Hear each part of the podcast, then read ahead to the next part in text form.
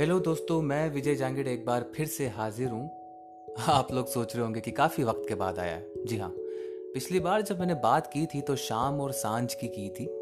लेकिन इस बार मैं कहना चाहता हूँ कि आप घर पे रहिए, सुरक्षित रहिए और जितनी भी गाइडलाइन है हमारे गवर्नमेंट की, उसको फॉलो कीजिए क्योंकि हालात अभी भी नहीं सुधरे हैं।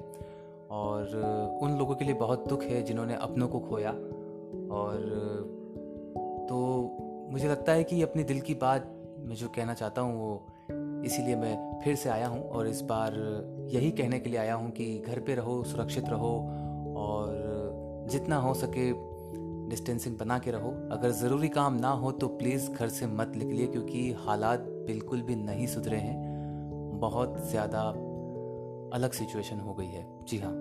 और और उन सबको सलाम जो इस घड़ी में हम सबकी मदद कर रहे हैं लोगों के लिए। मरीज़ों के लिए हॉस्पिटल में वर्कर्स जितने भी फाउंडेशंस जो आगे आए हैं लोगों की मदद के लिए, उन सबको सलाम, बहुत बहुत सलाम। शायद उनकी वजह से भी कहीं ना कहीं हम अभी भी थोड़ा बहुत अच्छे से जी पा रहे अच्छा खाना खा पा रहे घर पे रह पा रहे तो घर पे रहिए, सुरक्षित रहिए गाइडलाइन को फॉलो कीजिए, मिलते हैं अगली बार, तब तक के लिए टेक केयर